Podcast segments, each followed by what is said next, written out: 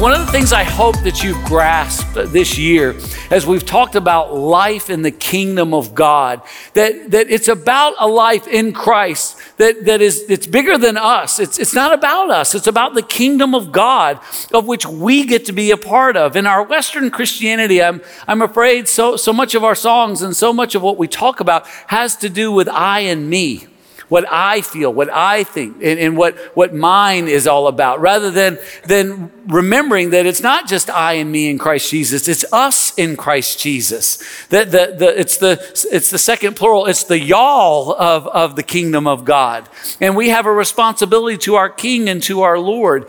And as we're now finishing up this year, we're going to talk about today, as, as we're getting close to the end, this is the 51st week of the year. How does that feel? And next Sunday is the last Sunday of the year. We're talking about the prince of the kingdom of God. And we're doing it by, by studying the, the 700 year prophecy before, 700 years before Christ came, Isaiah 9, 6, and 7. We just sang what his name shall be. And we're, we're talking about this name and, and what it means. And, and today we're, we're coming to this whole concept of the leadership of our, our Lord and Savior. I want you to think for just a minute. Uh, who, who would you say in your life, in your life, in your personal life, who would you say has been uh, the, the best leader you, have ever served under or served with, or maybe the best leader you know of? Maybe it's not someone you know, maybe someone you've read about or, or, or something like that. Think about just for a minute. If you had to, if you were put on the spot, and I'm putting you on the spot, who would be the leader, the most, in your mind, this is the best leader. For me, it's a guy named Moses. He's, uh, he's a church catalyst. He plants churches uh, in India, and he's been faithfully doing this for, for, for a couple of decades now. In, in the midst of a, a, great deal of persecution, uh, I don't know if you know this, in India, they've made it illegal to make disciples, and, and yet Moses has still been faithful. And some of the church pastors that he's led, uh, they've continued at, at, his recommendation and encouragement. And so, just a couple of weeks ago, one of, one of the church uh, pastors uh, was, was, was beaten. And so it, it's a very serious time there. And, and one of the things that I admire so greatly about Moses is he continues on faithfully. He doesn't allow his circumstance to dictate his actions. He allows his Lord and his commitment to Jesus Christ. And that inspires me. And that's what leaders do. They inspire. Understand, leadership is influence. And whatever influences you defines you. Whatever influences you defines you. And, and so leadership is crucial. And I, and I think there's, there's a reason why fathers have such an important place because fathers have, in, in the created order of God, a, a, very powerful influence. There's a, there's a study that's come out, and, and, and Joshua uh, Krish, from a very secular perspective, uh, spoke of this, and I think took good courage considering the cancel culture that we now are in. And, and, the title of the article was The Science of Dad and the Father Effect. And, and here's the summation of it there are data driven reasons why kids do better with a father in their lives. There's something powerful about a faithful dad. There's something about a, a, dad and what he does that, that influences his children's life. And you can easily say that a, a great dad is a great leader. And so it should be no surprise to us that Jesus Christ, the ultimate leader, would, would be considered a father. Of all the leaders that any of us could have thought of, me, Moses, you, maybe someone else, understand that, that, that they all pale in comparison to Jesus Christ. Jesus Christ is the ultimate leader. And so there's a reason why he, he is known as everlasting Father. And we want to understand what that means today. And so we're going to go back to our text. If you've got your Bible, and I hope that you do, let's go back to Isaiah chapter 9.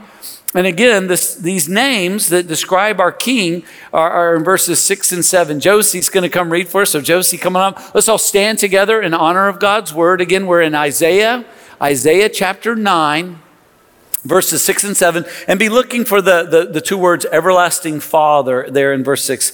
Uh, Josie, if you read both those verses for us.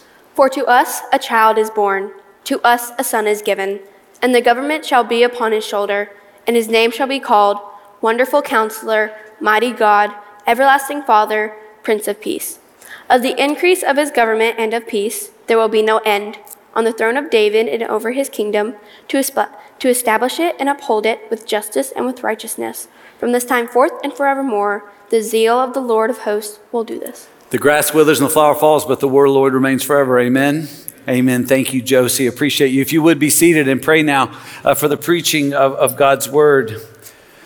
Jesus Christ is eternal Father. Now, notice there's no article there, there's no the, and that's important. There's a distinguishing mark here that you need to understand. This is not saying that, that, that Jesus, the Son of God, is God the Father. That God is one God in three persons Father, Son, and Holy Spirit. So Jesus is not the Father, Jesus is the Son.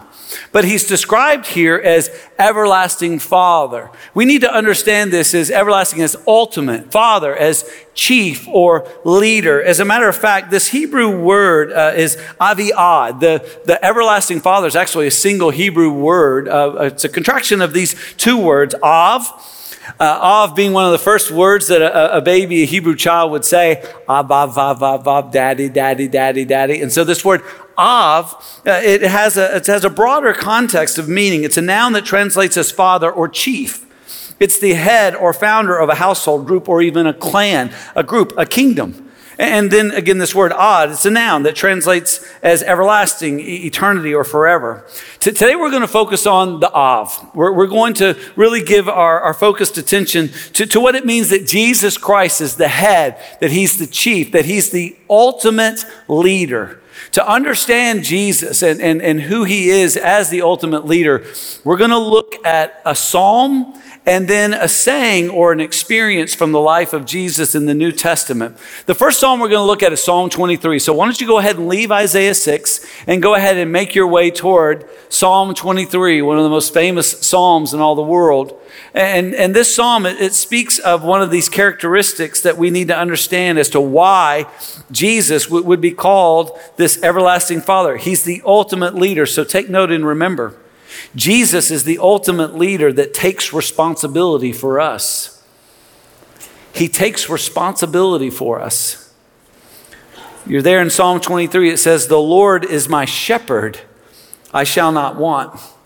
One of the great things that happens when we repent and believe the gospel is that Jesus Christ takes complete responsibility for our life.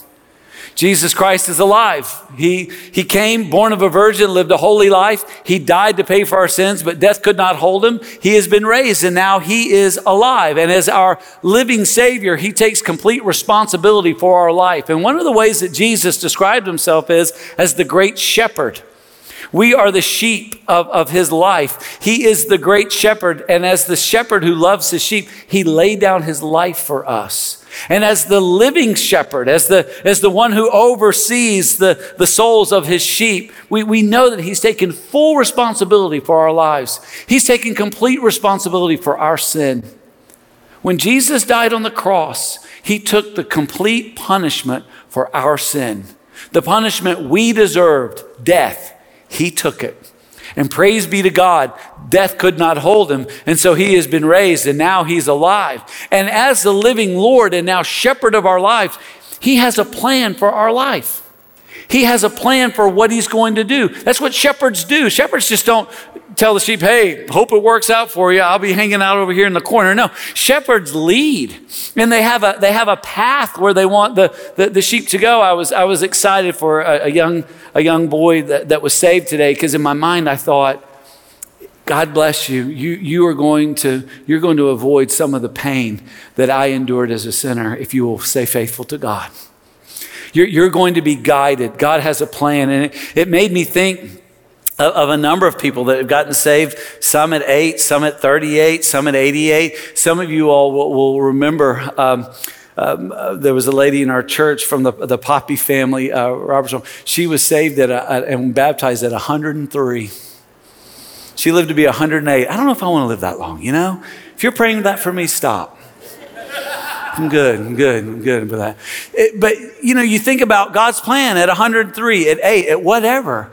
God, He takes responsibility for us, loves us before the foundation of the world. He guides our life. He has a plan for our life. He, he knows what it is we need, and He cares for us. None of us, none of us who come to Christ are ever lost to Him. So, next to Psalm 23, you might want to write John 17, 12. If you'll remember, John 17 is what is called the high priestly prayer. This is one of the, if not the most beautiful and powerful prayers in, in all the world that's ever existed. This is Jesus praying to the Father. The entire chapter is, is the prayer of Jesus to the Father. And he spoke of, of, of how he had taken responsibility for the disciples. And, and he spoke of the, of the son of destruction. It says in verse 12, While I was with them, I kept them in your name, which you have given me. I have guarded them, and not one of them has been lost except the son of destruction, that the scripture might be fulfilled. Judas betrayed Jesus. Judas had a prophecy concerning his life that he would not be faithful to Jesus. As a matter of fact, he never was. Judas came to Jesus with his agenda. Judas was a politician.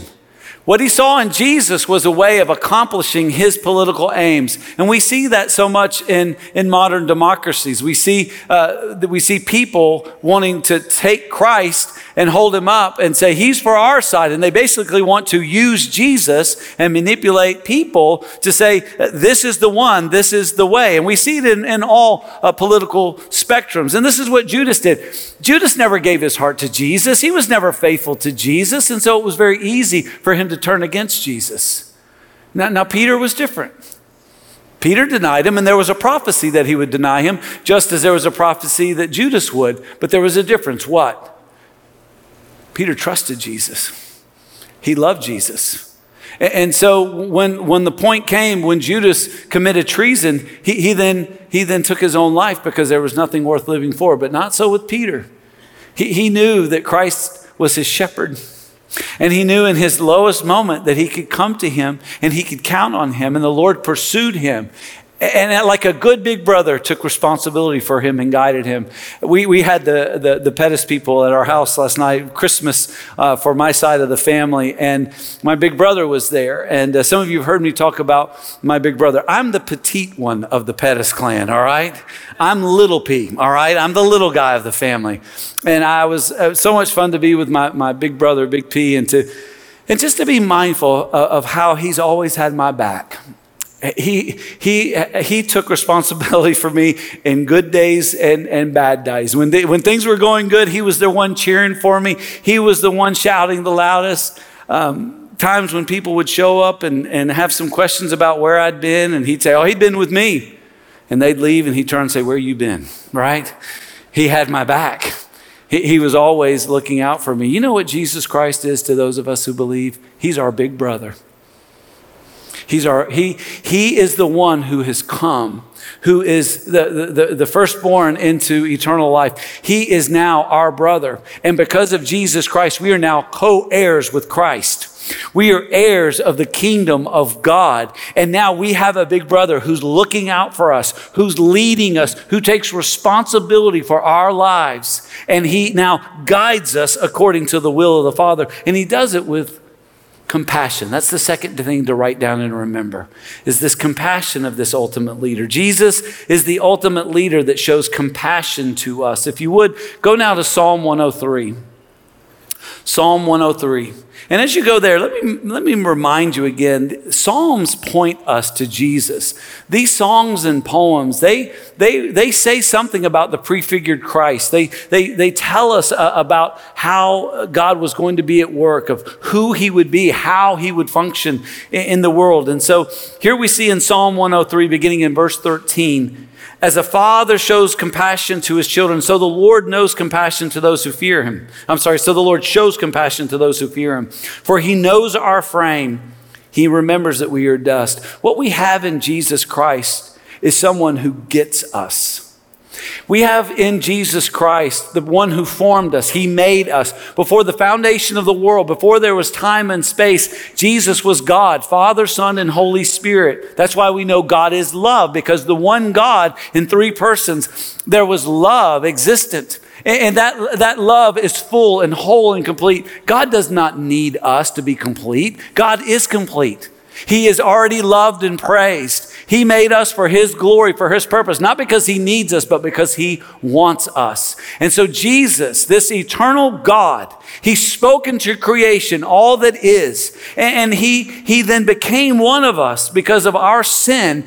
He, Jesus was willing to come and to live a holy life. He knows what it is to be tempted. He knows what it is to have a difficult family situation, to have your family turn against you. He knows what it has, is to have people come against you uh, uh, wrongly, uh, unjustly. He's been where we are, yet was without sin. He has compassion because he knows what it is to hurt. He has compassion because he knows what it is to feel that, that, that, that pain. He became one of us. And so it's not surprising when you read the Gospels that over and over again Jesus is showing compassion. There next to Psalm 103, you might write Matthew chapter 9, verse 36.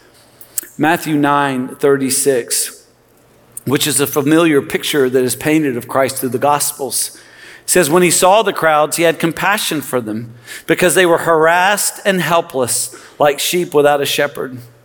Without Jesus, human beings are harassed. And they're harassed with, with, with three things. One way is they're harassed is with the world. The world is constantly telling those without Christ, you're not enough. You need more. You got to be better. You got to be the best. Otherwise, your life, it means nothing. If you don't have a million followers, if you don't have the, the greatest human success, if, if you're not the, the all time great story, then, then you're meaningless and you don't matter. And the world is constantly shouting that out. And so we, we should not be surprised that, that, that people, that they want to be affirmed, that people, they're pursuing in this worldly way way somehow to, to, to have their hands lifted up so that people will say, Yeah, I recognize you. You're great. You're awesome. But you got to understand, there's always this fear. I know I can't keep this up. I, I, I can't sustain this. And there's this constant harassment by the world that says, be something you can never really be and, and pursue something you can never keep. It's a harassment, not only by the world, but by the devil. Here's what you got to remember about all human beings we've all sinned, and we all have secrets, and those secrets bring us shame. Every person that's living their life without Jesus Christ lives with the fear that, that someone's going to f- really find out. And there's shame in that. There's shame in what they've done. There's shame in what's happened to them. There's shame. And when, when you're living your life without Christ, you don't have his compassion. You don't have his love and leadership. Instead, you got to go out into the world and you got to prove your way. And you got to keep all your secrets close and you got to, and you got to feel that shame. And, and it hurts and they're harassed. And, and then there's this flesh. There's this flesh that always wants more never satisfied. There's never enough. The flesh is always crying out, more, more, more. And, and the, the flesh pursues what, what, what the world promises and what the devil said would work, and it never does. Friends, when you see sinful people living sinful lives, don't get angry with them. Show compassion to them the way Christ has shown us compassion. Here's what you've got to understand they're empty. They're hurting.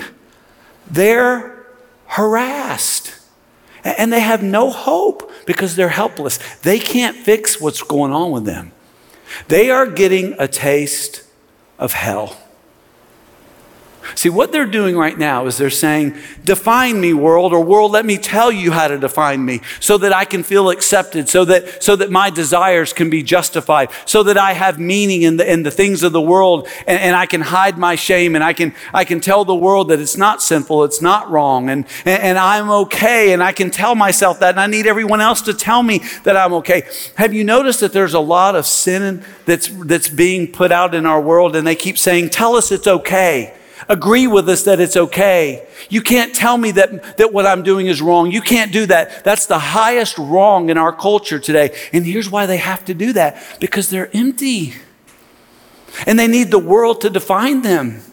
And they're empty. And so they need to have what's inside of them, not, not to cause shame and guilt, although it does. And they need their flesh to be justified, but it never does. And here's what's terrifying if they die in that condition, they stay in that condition forever, and that's called hell. See, right now, those who are harassed by the world, the flesh, and the devil, there is some level of affirmation. They're, they're affirmed for their worldly success, for, for what's going on in their heart. There, there's some, let me tell you what, hell, what happens in hell. There's complete darkness, and there's a burning desire that's never satisfied.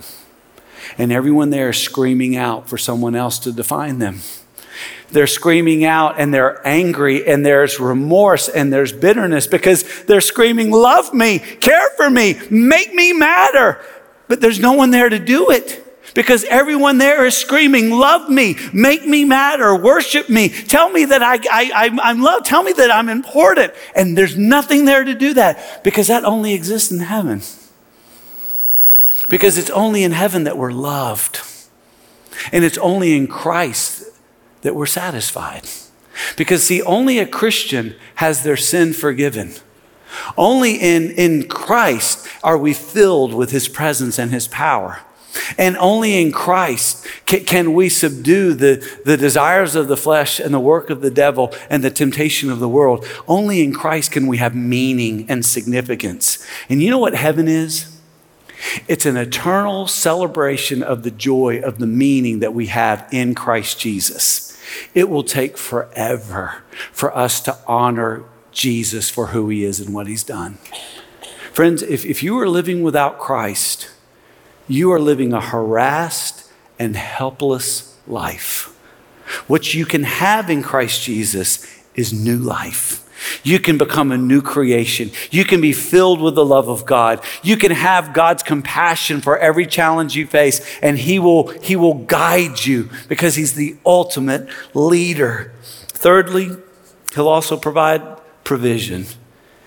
Jesus is the ultimate leader that shares provision with us. Let's go to Psalm 68, verse 5. And again, we have this this paternal description that, that speaks of the nature of God, of who He is and what He does. Psalm 68, verse 5 says, Father of the fatherless and protector of widows.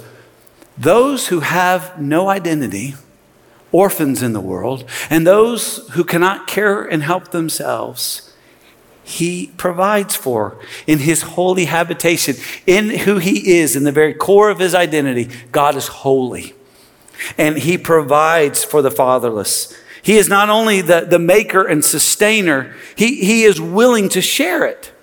And, and there's two ways that God shares. Theologians use these terms, I think they're helpful. Everyone receives from, from Christ what is called common grace. Common grace as maker and sustainer, God gives sun and, and rain and, and food and provision to everyone, whether they believe in, in Him or not. So, an example, you might put this next to, to uh, Psalm uh, 68, is, is Mark chapter 6, verse 42. Mark chapter 6, verse 42 says, And they all ate and were satisfied, and they took up 12 baskets full of broken pieces of the fish and those who ate the loaves were 5,000 men. So there were probably 20,000 plus people there on that hill that day where, where Jesus had compassion and he made provision of a meal. They weren't all believers, it was just common grace. He saw those made in his image, and, and Jesus provided for a physical need, not because anyone deserved it, it was grace, but it was a common grace. It was given to both those who believed and those who did not believe. So there's a common grace, but then there's also a saving grace. And it is a particular grace that belongs only to those who repent and believe the gospel. You might write down 2 Timothy 1 9, 2 Timothy 1 9 and 10. Speaking of God, it says, who saved us and called us to a holy calling, not because of our works, but because of his own purpose and grace, which he gave us in Christ Jesus before the ages began and which now has been manifested through the appearing of our Savior, Christ Jesus, who abolished death and brought life and immortality to light through the gospel. Jesus is the ultimate provider and the only provider of salvation to humanity. He is the only one who has the right to pay for our sin because he alone is holy. He lived a holy life and he died an atoning death.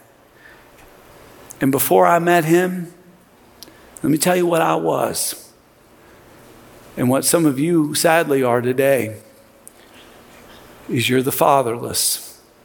You're an orphan in the world. You're out making your own way as best you can, but you're on your own. And, and you don't have his love. You know what the Father did for me? He adopted me. He brought me into his family. And he, he took this weak, sinful, awful person and he brought me into his family because of my big brother, Jesus Christ, who now I am co heirs with Christ in. And now I have his life in the kingdom of God. Life in the kingdom of God by adoption. And now he cares for me as he would a widow. This is the God we serve. This week I saw something, and I'll try not to cry as I describe it. I, I saw a young person experience what I did with God. One of our families, after over two years of, of providing foster care to a little boy, was allowed to adopt him. And I've seen it before, but I cry every time. The, the, the judge, after they've gone through all the stuff, he looks at the parents and he asks questions. And, and he says to this mom and dad, says, Will you provide for this boy? And they said, Yes we will provide for this boy. They said, Do you understand that this son will have complete inheritance right along with all your other children, will have all the same inheritance rights as your biological children? They said, Yes, we understand. They said, Do you understand? The judge says, you understand that it is though that, that this child has been born to you biologically? He said, If you can imagine, this is no different than if we were a hospital right now and, and this, this boy was handed to you as though born from you. This is fully your child in every sense of the way. then they said, What will you name this child? And they gave him his legal name as their name. He took on their name. And then I hadn't heard this one before, and this one took me over the top. He said, Do you love this boy? And they said, Yes, we love this boy. You know what God the Father did with me? He gave me his name. He brought me into his family. He made me he made me to have full inheritance rights with Jesus Christ, his holy son. It is as though I was born from the beginning to him. And there is nothing that will ever change my place in his family forever and ever. This is the leadership of Jesus Christ. He he brings us, He makes it so that we can be in the family of God. He is the ultimate leader that provides what we long for. And lastly, Jesus is the ultimate leader that gives discipline to us. Discipline is an act of love. Any parent that is unwilling to discipline their child is, does not love their child, they love themselves.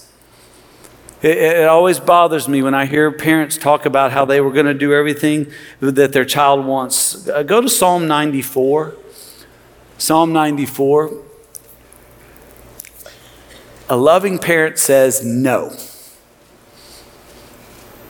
A, a parent who loves themselves says, I'm going to do what is ever easiest for me, and I'm going to let this child have whatever this child wants.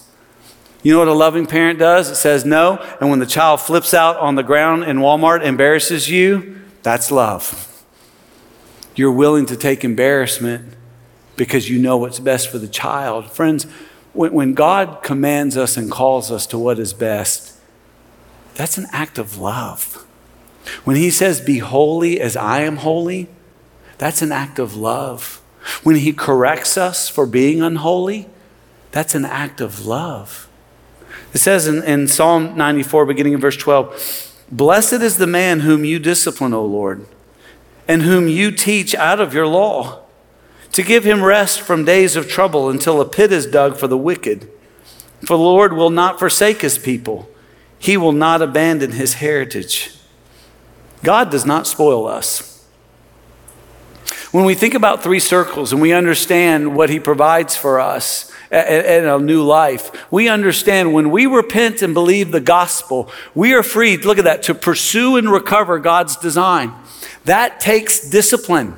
It takes the discipline of God and it takes our discipline to choose to pursue what God has for us, God's design, God's, God's provision and, and purpose and, and, and all that He wants for us. This is, this is God being faithful and kind. Last week I was, I was listening um, to my wife, Miss Carrie, uh, talk with a, a parent about their three year old and struggling with this three year old. And Carrie was able to comfort because you know, we had two children that escaped three different nurseries, all right?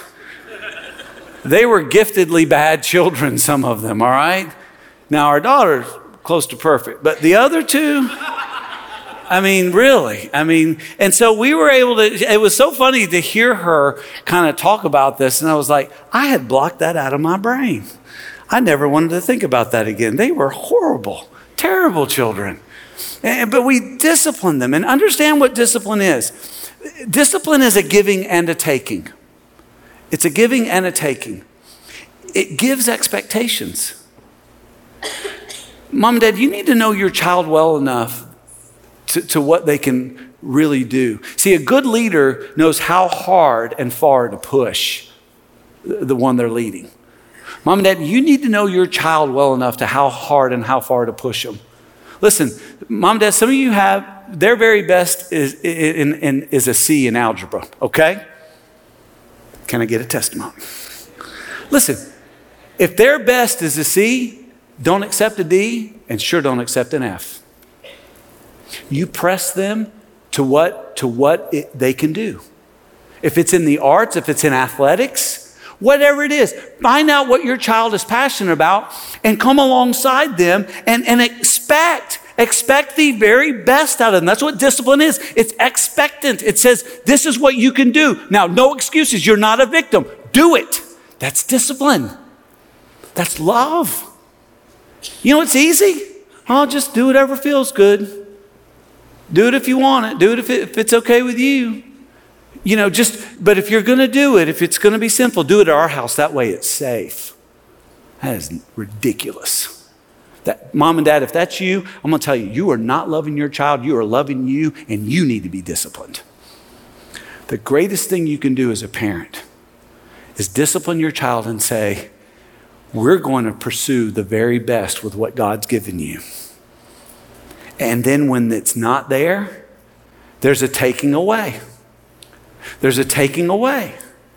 So, uh, you know, you don't give car keys to an eight year old. You just don't do it. They say you give it to a 16 year old. We'll see. We'll see.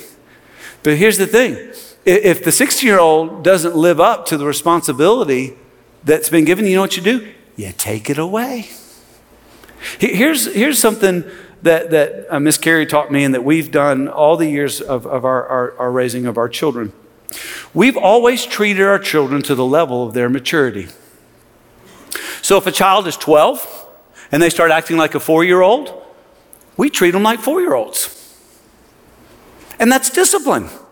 So, you know what you do with a four year old? You hold the four year old's hand. You do the whole crisscross hold hand too. It's just not the soft hand. You hold their hand because you hold the hand of a four year old. And you know what you do? You spend a lot of time with a four year old. 12 year olds, a little bit of space, a little bit of room. Maybe you can close your door. I'm not getting in that argument. I'm just saying, maybe. But you know what? A four year old, doors are open. As a matter of fact, I'm sitting in the room holding their hand because they wanted to act like they were four. And it always made me laugh when they decided they were going to be four, and then all of a sudden plans are being made. Can I go to this party? I said, Sure. When do we leave? well, you're not going. Oh, you wanted to be four today. So, yeah, we can go. I'll get my groove on with you. Come on. Let's roll. And so now, now the child doesn't, Oh, I can't believe it. You know what that's called? That's called love. That says to a child, I expect more from you. And if you don't want to live up to what you can do, I'll treat you with the maturity that you're displaying. That's exactly what God does for us. You might write down Revelation 2 and 3, the whole both chapters there next to Psalm 94. Because what Jesus is doing in here is he's disciplining his churches. There's seven churches that were there in Turkey. And so he wrote seven letters that are symbolic of the all churches for all time. I use as example this first one, Revelation 2, beginning in verse 3. Writes to this church and says, I know you're enduring patiently and bearing up for my name's sake, and you have not grown weary. You've done what you're supposed to do. You've lived up to what I expect. You've been given Christ Jesus. You've been given love. You've been given the word. You're doing what I would expect you to do. Good job. But I have this against you. You have abandoned the love you had at first. You're going through the motions. You don't have the heart for Christ. You've lost your first love. You don't, you don't have passion for Jesus. Maybe you like worship. That's why we have people that want to rate our worship services every. Well, I, I didn't really like that. Do you know it's not for you? You know, how many people are treating Christmas like this? All right, let's reverse it. Let's say it was your birthday coming up next Sunday, and we didn't talk anything about you or celebrate you at all. Instead, we were giving gifts to everybody else but you. And we would sing songs, but they really weren't about you or to you. They were just kind of songs that we like because they make us feel good. What kind of birthday is that? Why do we do that? Because we've lost our first love. Because Christ isn't first. What we love is stuff. What we love is sentimentality. What we love is our, the power that tradition brings and control to our existence. That's what this church was doing. So, what, what did Jesus do? He said, Remember, therefore, from where you have fallen, repent and do the works you did at first. If not, I'll treat you the way your maturity demands. If not, I will come to you and remove your lampstand from its place unless you repent. I'm going to take your pastor from you, is what he was saying. You want to wallow around without church and without a heart for God? You want to, you want to put Christ in your terms and deal with him when, when you feel like it and when you don't, I'll just remove the leadership that I'm blessing you with and I'll let you wallow around in it. So you know, within, within a short period of time, historically speaking, all those churches died. God doesn't need us, but He wants us. And in his love, he disciplines us. And he says, Be holy as I am holy. Don't tell me what you want to do, do what you're told to do. Don't, don't tell me what, what you're slightly interested in. Do what you were made to do. You were made to glorify God and enjoy Him forever, using your gifts and abilities to the praise of His name and the blessing of those you love and care for. Don't you dare do less. And if you do, don't be angry when the Lord disciplines you. When you feel the weight of the consequence of your sin, be grateful because that's what a loving father does. So, friends, let me ask you is Jesus your leader or not?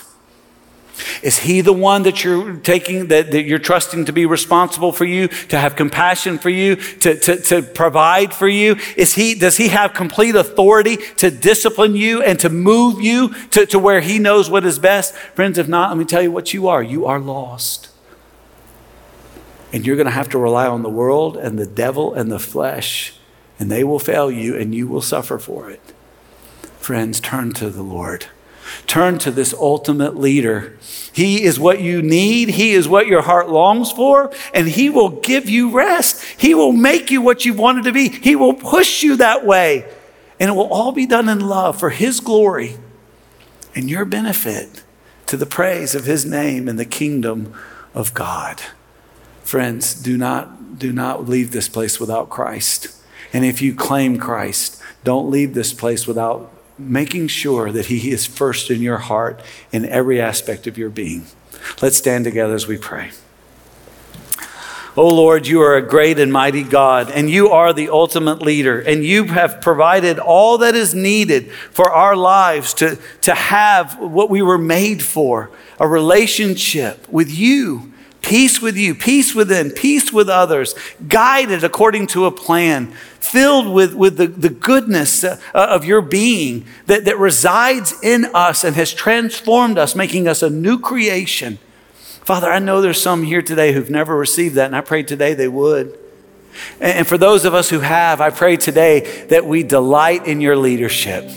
We rejoice in your provision. We acknowledge your glory and your greatness, and we cry out in celebration in this season of who you are. And, and may these songs, may they, may they truly stir our hearts because they are true and right. You are worthy, O God. And so we rejoice, we celebrate, and we praise. In Jesus' name, amen.